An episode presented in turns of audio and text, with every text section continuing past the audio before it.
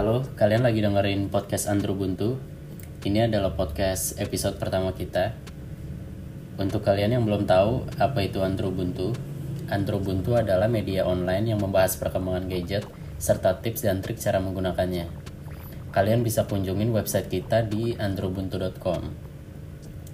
Nah, di episode perdana ini kita mau ngomongin gimana cara membuat menyimpan dan mengatur password dengan cara yang lebih baik. Jadi untuk kamu yang udah mulai aktif di internet nih, kalian pasti nanti bakal makin punya banyak akun tuh. Biasanya kalau baru-baru pertama kali ngegunain internet, akun yang pertama kali dimilikin itu biasanya akun email ya. Karena email biasanya sa syarat untuk mendaftar ke akun-akun yang lainnya misalnya hmm, media sosial, forum dan lain-lain. Nah, buat teman-teman sangat direkomendasikan untuk tidak menggunakan password yang sama dengan email. Jadi misalnya kalian mau daftar Facebook misalnya, jangan gunakan password yang sama dengan email kalian.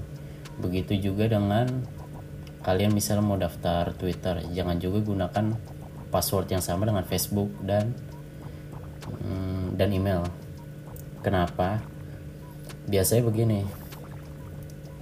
Nanti misalnya suatu waktu uh, akun kalian diretas. Nanti si peretas itu biasanya akan mencoba login di akun kalian yang lain. Misalnya Facebook kamu diretas nih passwordnya ketahuan ini emailnya ini nanti si peretas akan login juga ke email kamu dengan dengan email yang sama. Karena ya kebiasaan kita gitu kan. Biasanya menggunakan password yang sama untuk semua akun. Nah kalau udah begitu biasanya semua akun kita tuh bakal keambil. Dari semua sosial media kita semua forum yang kita ikuti dan yang paling fatal sih biasanya akun-akun yang berhubungan sama keuangan tuh kayak PayPal segala macam. Nah dari situ ada baiknya bukan bahkan bukan ada baiknya ya sangat dianjurkan untuk menggunakan password yang berbeda-beda. Nah terus kamu pasti nanya nih, lah terus gimana cara ngingetnya bang kan akun gue banyak. Kalau pakai password yang beda-beda, gimana cara ngingetnya? Nah, itulah fungsinya aplikasi-aplikasi manager password. Jadi, apa itu aplikasi manager password? Sama seperti namanya. Aplikasi manager password adalah aplikasi yang berguna untuk mengelola semua password kamu. Jadi, cara kerjanya gimana? Cara kerjanya, misalnya kita daftar nih, daftar daftar akun di suatu website. Katakanlah di androbuntu.com ya nanti kita masukin uh, emailnya atau username-nya saat daftar. Lalu di situ kita bisa generate password tuh di aplikasi manager passwordnya. Kita bisa tentuin sendiri mau berapa panjangnya terus apa aja yang mau dimasukin ke dalam password tersebut. Maksudnya uh, karakter-karakter ya. Apakah mau alfabet doang A sampai Z atau mau ditambah dengan angka 1 sampai 0 atau mau ditambah lagi dengan simbol-simbol seperti plus, minus, tanda tanya dan lain-lain. Kalau saya biasanya pakai kombinasi ketiganya jadi lebih aman dan lebih mudah diretas. Eh, selain itu kamu juga bisa tentuin sendiri panjang passwordnya berapa. Jadi nanti si aplikasi manager passwordnya itu bakal mengenerate password baru yang random sifatnya jadi bukan bukan berdasarkan kata-kata yang ada di kamus. Jadi benar-benar random. Misalnya R X Z 1 2 3 tanda tanya sekian sekian sekian sekian. Nah setelah kita klik OK itu bakal tersimpan. Jadi setiap kali kita kunjungin androbuntu.com kita mau login kita tinggal klik aja tuh aplikasi manager password ya. Nanti bakal muncul username atau emailnya plus passwordnya. Kita tinggal copy bahkan kalau kamu pakai plugin atau ekstensi browser di Safari, di Chrome atau di Firefox itu tinggal klik doang. Jadi nanti hmm, si ekstensinya itu bakal langsung masukin informasi-informasi yang dibutuhin. Uh, contohnya username dan password itu. Jadi kita tinggal klik login. Jadi kita benar-benar nggak perlu nginget passwordnya itu. Dan uh, kelebihannya itu passwordnya itu kita bisa bikin serumit mungkin. Kita bisa generate semu serumit mungkin.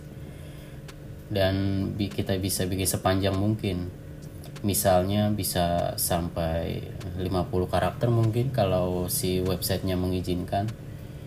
Cuman di beberapa website biasanya ada batasannya tuh maksimal misalnya 20 karakter. Tapi nggak masalah yang penting kita generate pakai ketiga ketiga parameter itu tadi ada ada alfabet ada angka-angka sama simbol-simbol jadi benar-benar rumit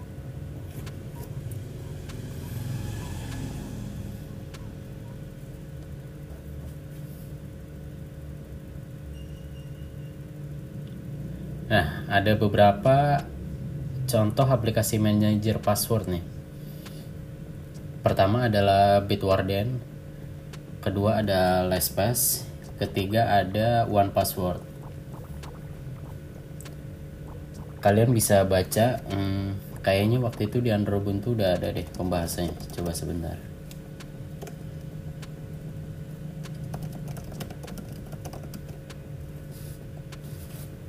Oh ya, nih kalian bisa baca artikel yang judulnya ini nih. 5 aplikasi Android terbaik untuk menyimpan semua password kamu. Jadi di situ ada oh ya, Dashlane, Npass, LastPass, One Password dan Keeper Password Manager. Kalau saya sendiri sekarang saya pakai ini Bitwarden.